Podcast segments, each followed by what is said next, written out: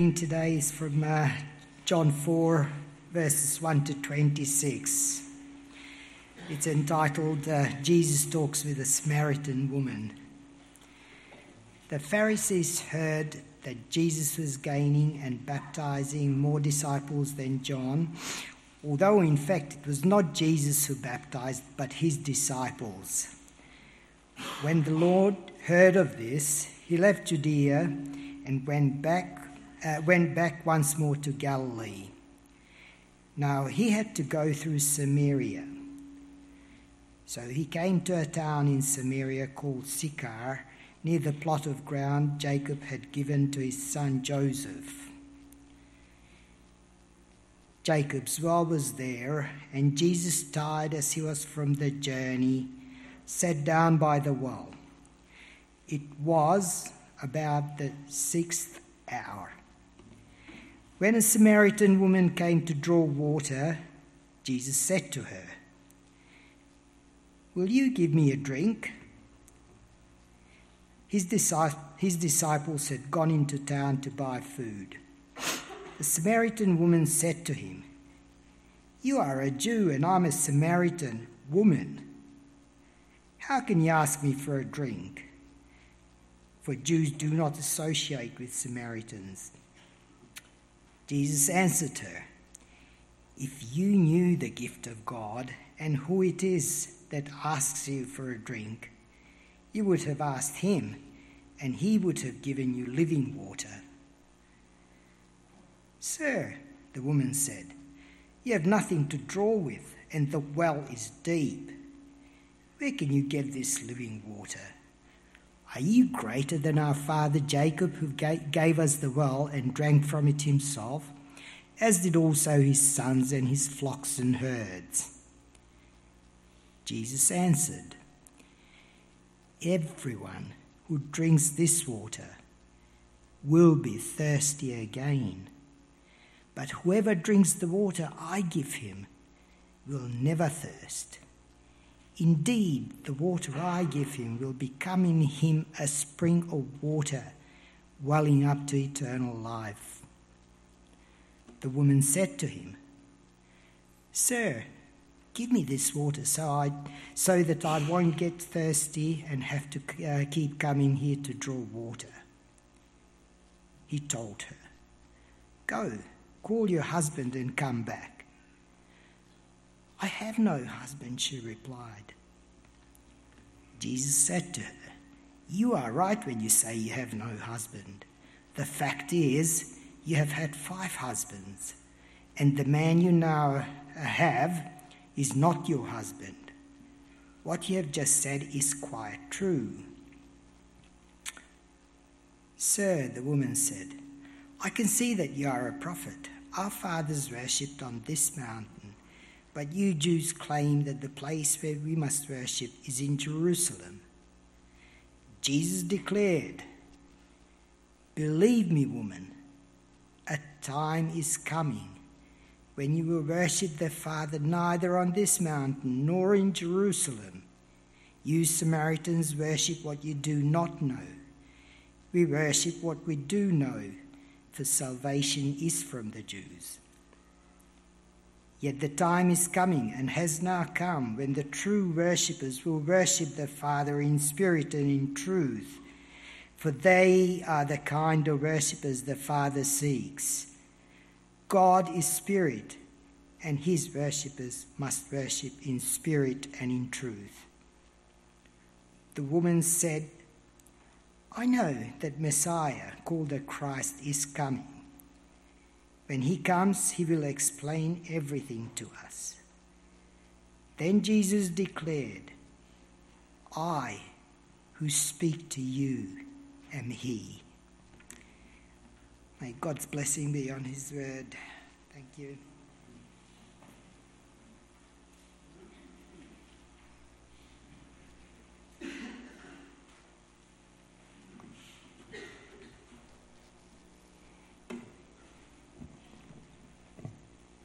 Morning, everybody. Let's pray. Thank you, Father, for this time that we have together this morning to come around your word. We pray, O Lord, that we would come to understand the true living water that you give and that we would receive that. We would receive um, correct instruction on what it means to worship in spirit and in truth. And guide us as we work our way through this passage, we pray. In Jesus' name, Amen. So last week we looked at the encounter between Nicodemus and Jesus. Nicodemus was at the top end of the social stratum in this world. He's a male, a Pharisee on the ruling council. Despite his social and religious standing, though, we saw that he was not connected to God through his worldly status or through his religion. Jesus told him that he needed to be born from above in order to be connected to God. This week we look at an encounter of a different kind, but with essentially the same message. The woman at the well is at the bottom end of the social stratum in this world. She's a Samaritan female, a divorcee five times over, and now an outcast who seemingly avoids social contact by visiting the well to draw water by herself in the heat of the day. Now, in the story, Jesus needed to travel from Judea in the south of Israel through Samaria to get to Galilee. He comes to Jacob's well around midday and sits down for a rest and meets the Samaritan woman while his disciples go into town to get lunch. He engages her in conversation and asks her for a drink. Now, this shocks the woman because it's unusual and even scandalous for a Jewish male to speak to and interact with a Samaritan female. Jesus breaks down the social barriers and the inequalities that we set up based on gender and age and race and disability and whatever else. Jesus values and rescues and shows kindness to all people and welcomes anyone into his kingdom who is willing to come to him in faith. Let's now have a look at what Jesus does to engage this outcast and reveal to her how to be reconnected to God.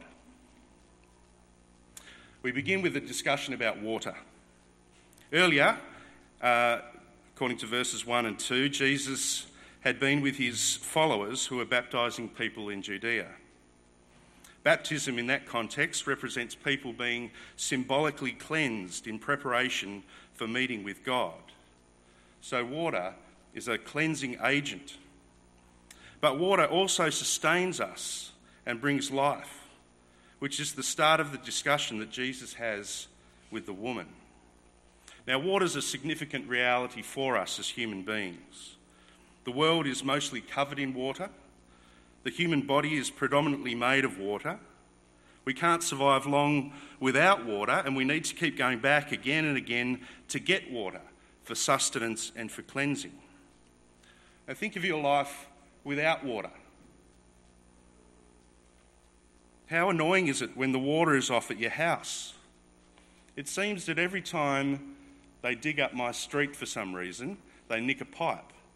And you would think that professional diggers would know how to dial before you dig. But every time they nick a pipe, and then the water's off for five hours or half a day or longer.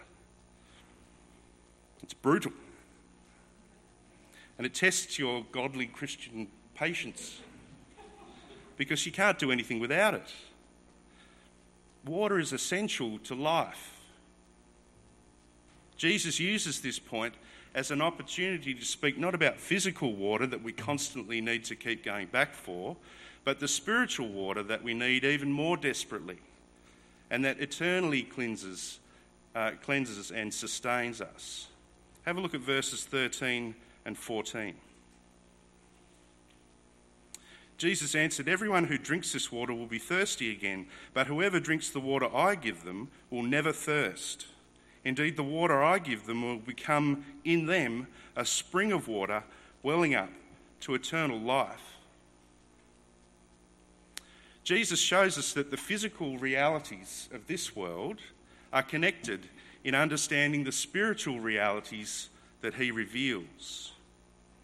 The water that is essential for physical life and that quenches physical thirst points to a deeper reality, a spiritual reality of the need for spiritual water that is essential for spiritual life and quenches spiritual thirst. And what is the source of this spiritual thirst? What is it that is the heart of the human condition? What is the fundamental human problem? According to the Bible, our fundamental problem is sin and death, which is a result of us being separated from our Creator.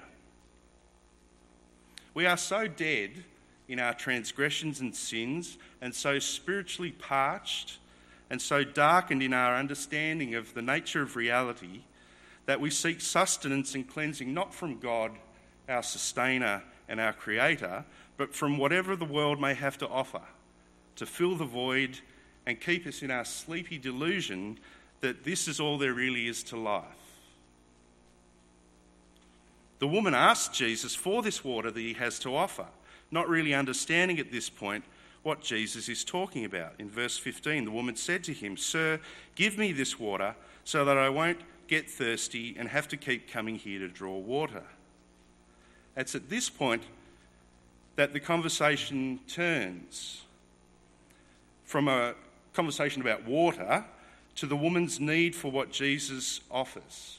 Now have a look at verse from verse 16. He told her, "Go call your husband and come back." "I have no husband," she replied. Jesus said to her, "You're right when you say you have no husband. In fact, you've had 5 husbands, and the man you now have is not your husband.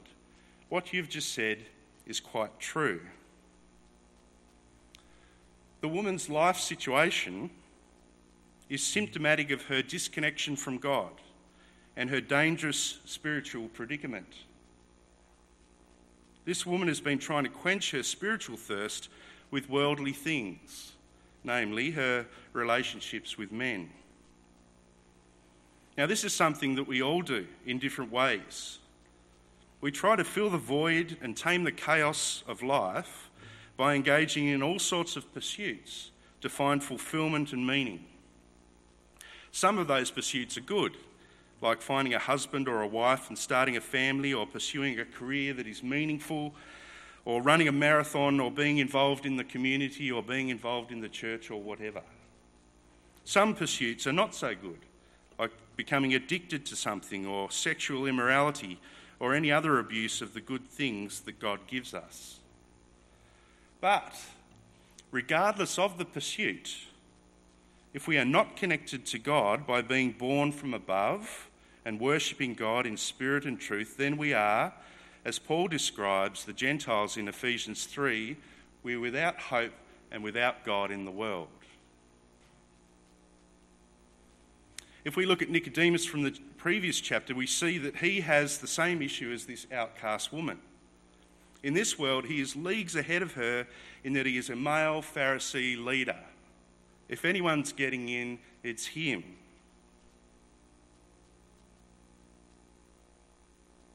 Top of the pile. She is at the other end of the social hierarchy, and yet they both need Christ.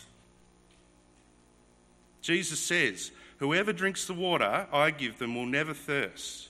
Indeed, the water I give them will become in them a spring of water welling up to eternal life. Now, this insight that Jesus has into her life causes the woman to change tack in the conversation. The woman seeks to change the subject from her situation to a discussion about worship.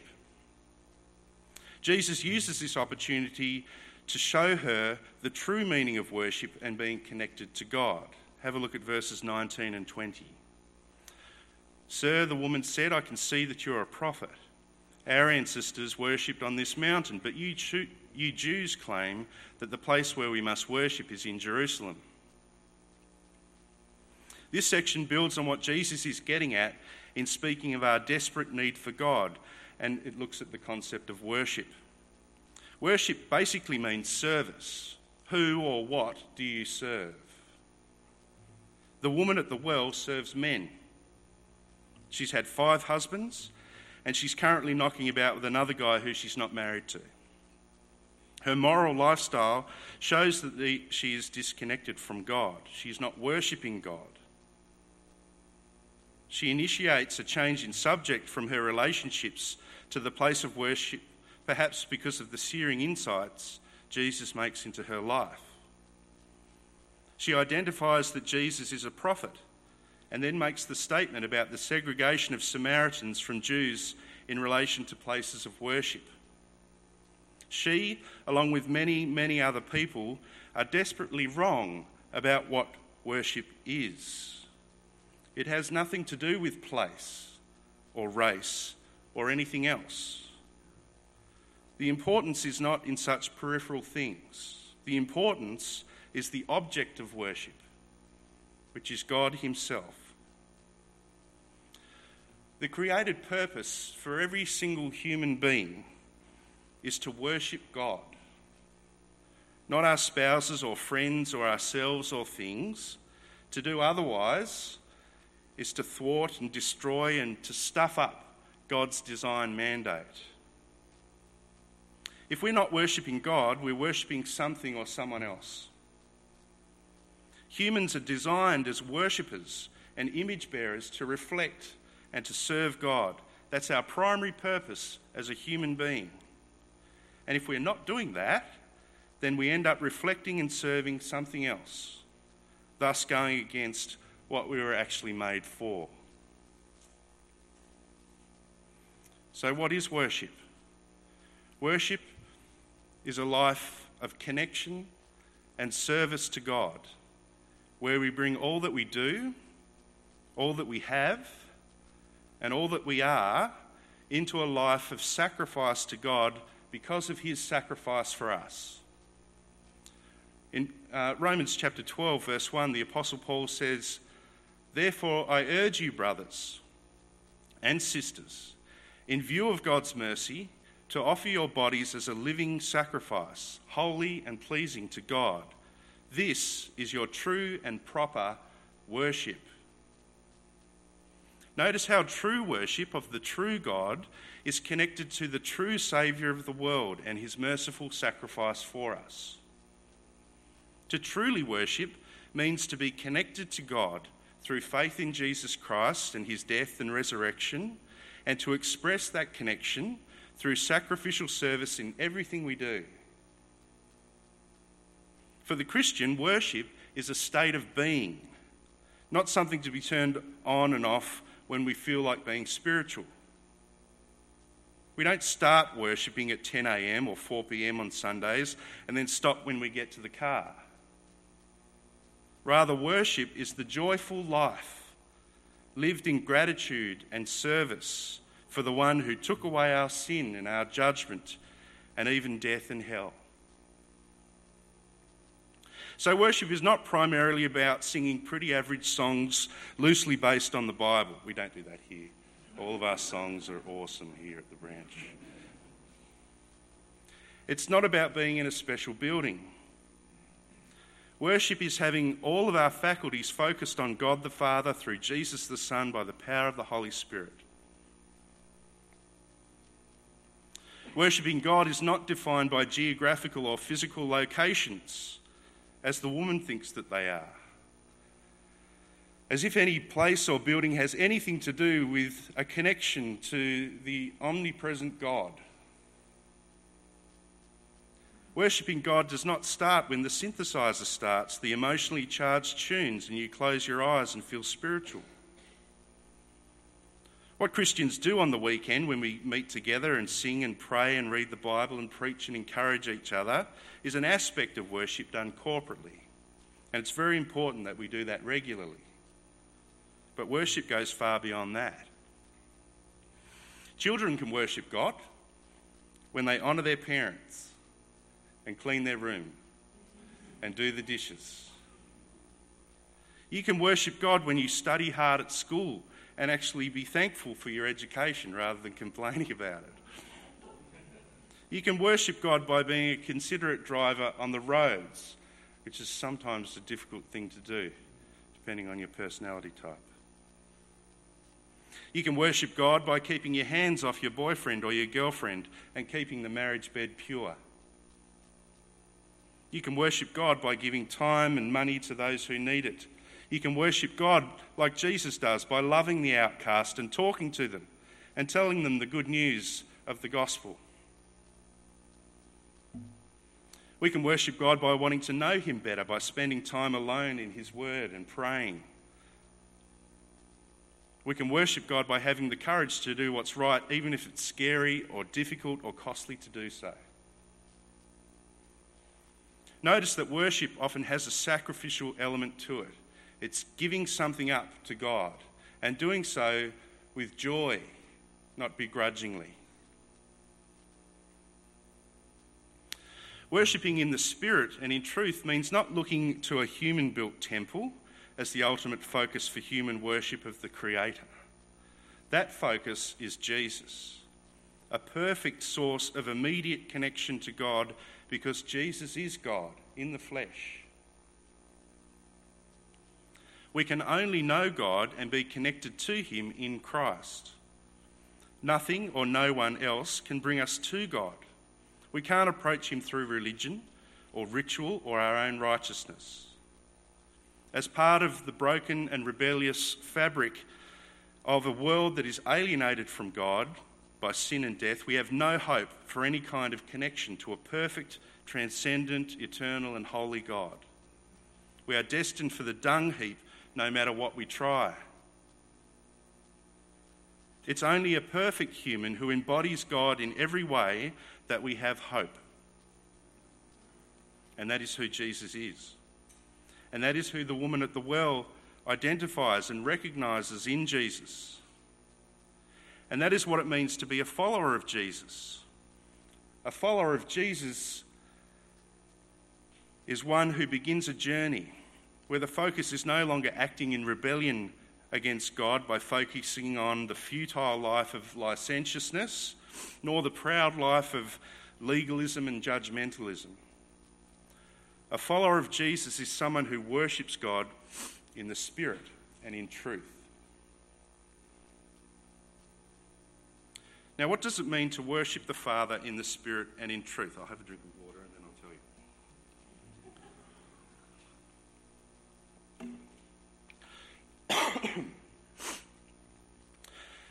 Look at what Jesus says to the woman in verses 21 to 24.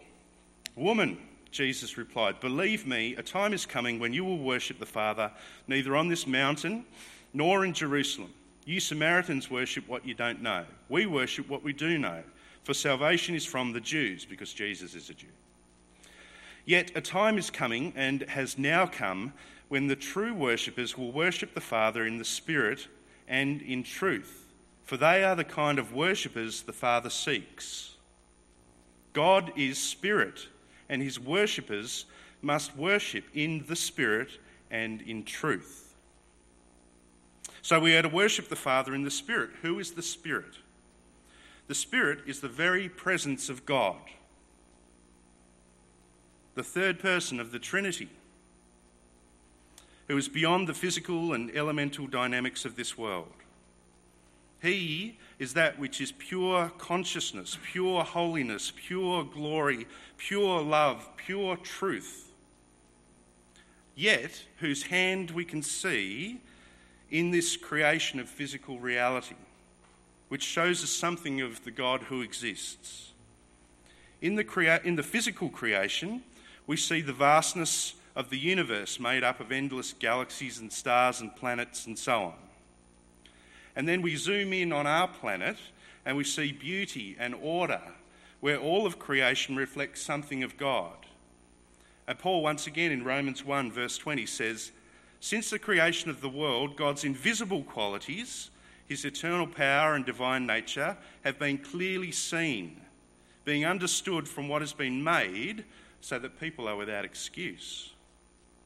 Now, God is not a part of his creation. That's the idea of pantheism, where everything is God, the idea of Brahman in the Hindu religion.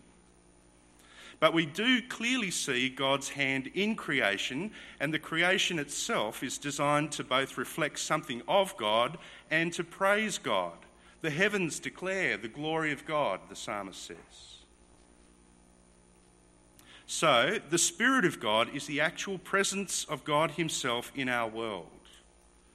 To worship God in the Spirit means to be connected to God through faith in the Messiah Jesus and to serve Him and love Him with all of our heart, mind, soul, and strength.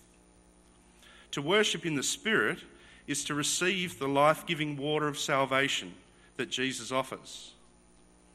When you become a Christian, the Spirit indwells you and empowers you to live a life of worship to God.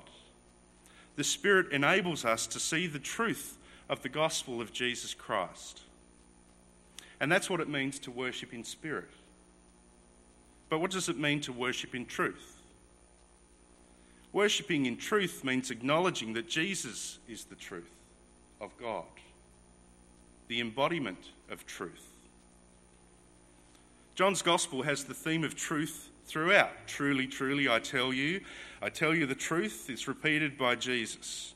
At the very start of the um, Gospel, in chapter 1, verse 14, uh, we get that big picture before we, we see um, kind of zooming in throughout the rest of the gospel. The Word became flesh and made his dwelling among us. We have seen his glory, the glory of the one and only Son who came from the Father, full of grace and truth. Or later on in chapter 14, verse 6 I am the way and the truth and the life, and no one comes to the Father except through me. Jesus brings the truth to a world of lies and falsehood. the woman at the well was living a lie. Perhaps she'd been looking for truth in men. She'd had a few, and now she's playing fast and loose with another guy. Then she has this encounter with Jesus, who brings truth crashing into her world of falsehood. Now, the truth is much more than factual correctness about, uh, uh, the, according to the principles of the world. Jesus shows us what truth is in the way that he speaks and in his actions. So, looking after the poor and the oppressed and the weak and people with disabilities is truth. Calling out legalism and greed and laziness and sexual immorality and drunkenness that leads to debauchery is truth. Anything that comes from God, honours God, glorifies God, obeys God, and sacrifices to God is truth. The ultimate truth is Christ because he is God. He comes from God. He honours God. He glorifies God. He obeys God and he sacrifices himself to God. Jesus reveals to us the truth of God. In Jesus, the dimensions of heaven and earth are brought together where they had been separated due to human sin and rebellion that leads to chaos and destruction, violence and death that we see manifested in our world on a daily basis. Sickness, disease, natural disaster, greed, warfare, revenge, injustice, famine, poverty, atrocious treatment of women and children, all are transformed in the words and actions of Jesus. He heals the sick, raises the dead, feeds the multitude, brings peace and joy, blesses and includes women and children, calms the chaotic forces of nature, and so on. Now, when Jesus comes again, he will make this glimpse of heaven. We get a glimpse of heaven in the ministry of Jesus as you watch him driving out evil, bringing restoration, healing. When he comes again, he will make this glimpse of heaven a global reality for the whole planet. The end of Revelation provides a picture of heaven and earth united so that all sin and evil and death and hell is purged and erased from memory when the old order of things has passed away. Now, this encounter between Jesus and the outcast woman is a glimpse into the truth of that future worldwide reality.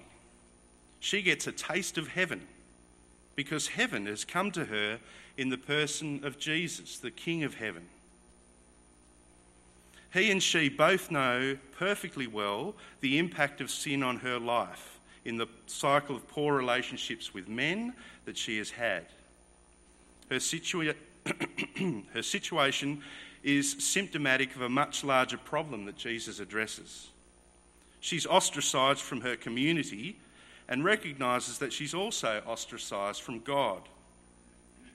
Under the religious setting of the day, the old order of things, she has no hope of salvation or connection with God. Her religion, her gender, her lifestyle, her nationality, everything in the world is keeping her from coming to God. But none of those things keep God from coming to her.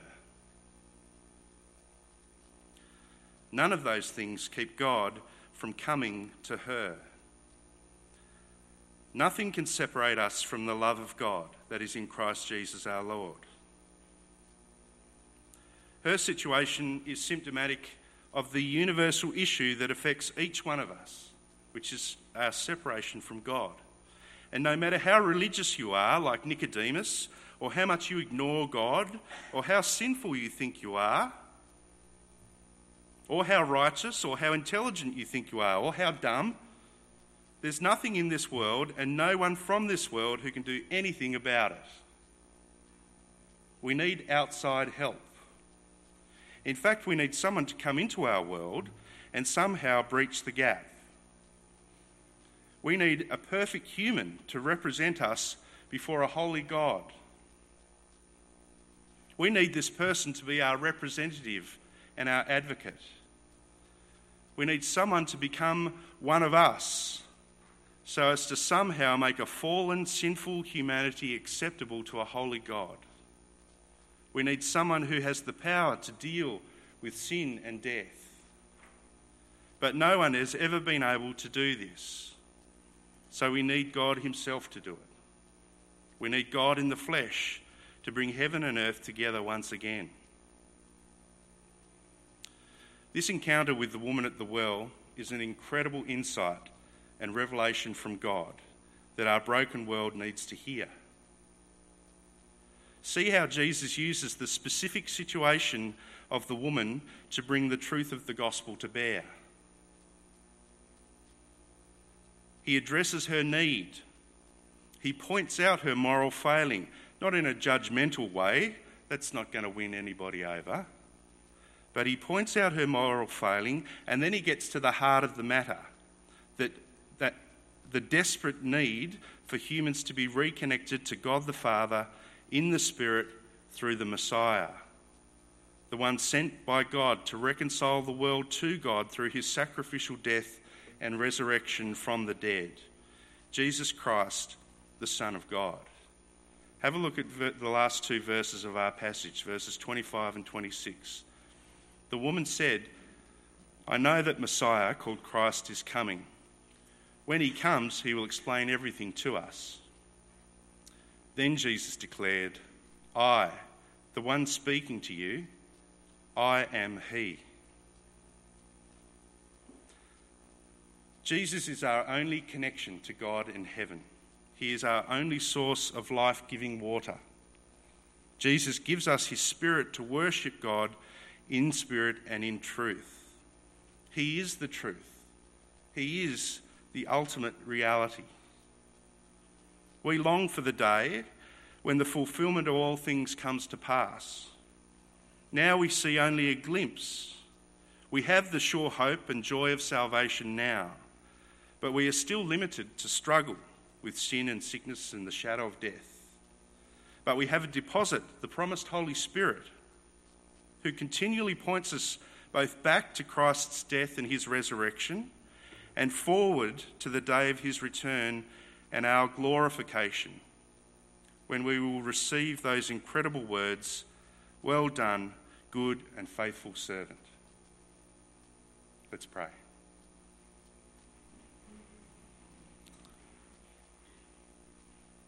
Father, we pray, come, Lord Jesus. We pray that you would, until that day, make us your hands and your feet to go to the outcast, to bear witness to the incredible salvation, this incredible living water that Jesus offers.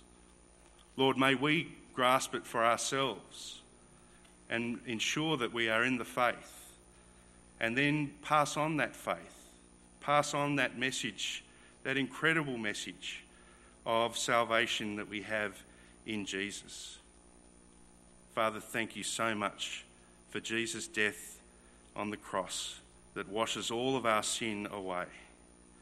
Thank you that you raised him by your Spirit from the dead three days later, guaranteeing us justification and eternal life through faith in him. Lord, go with us. Help us. In Jesus' name we pray. Amen.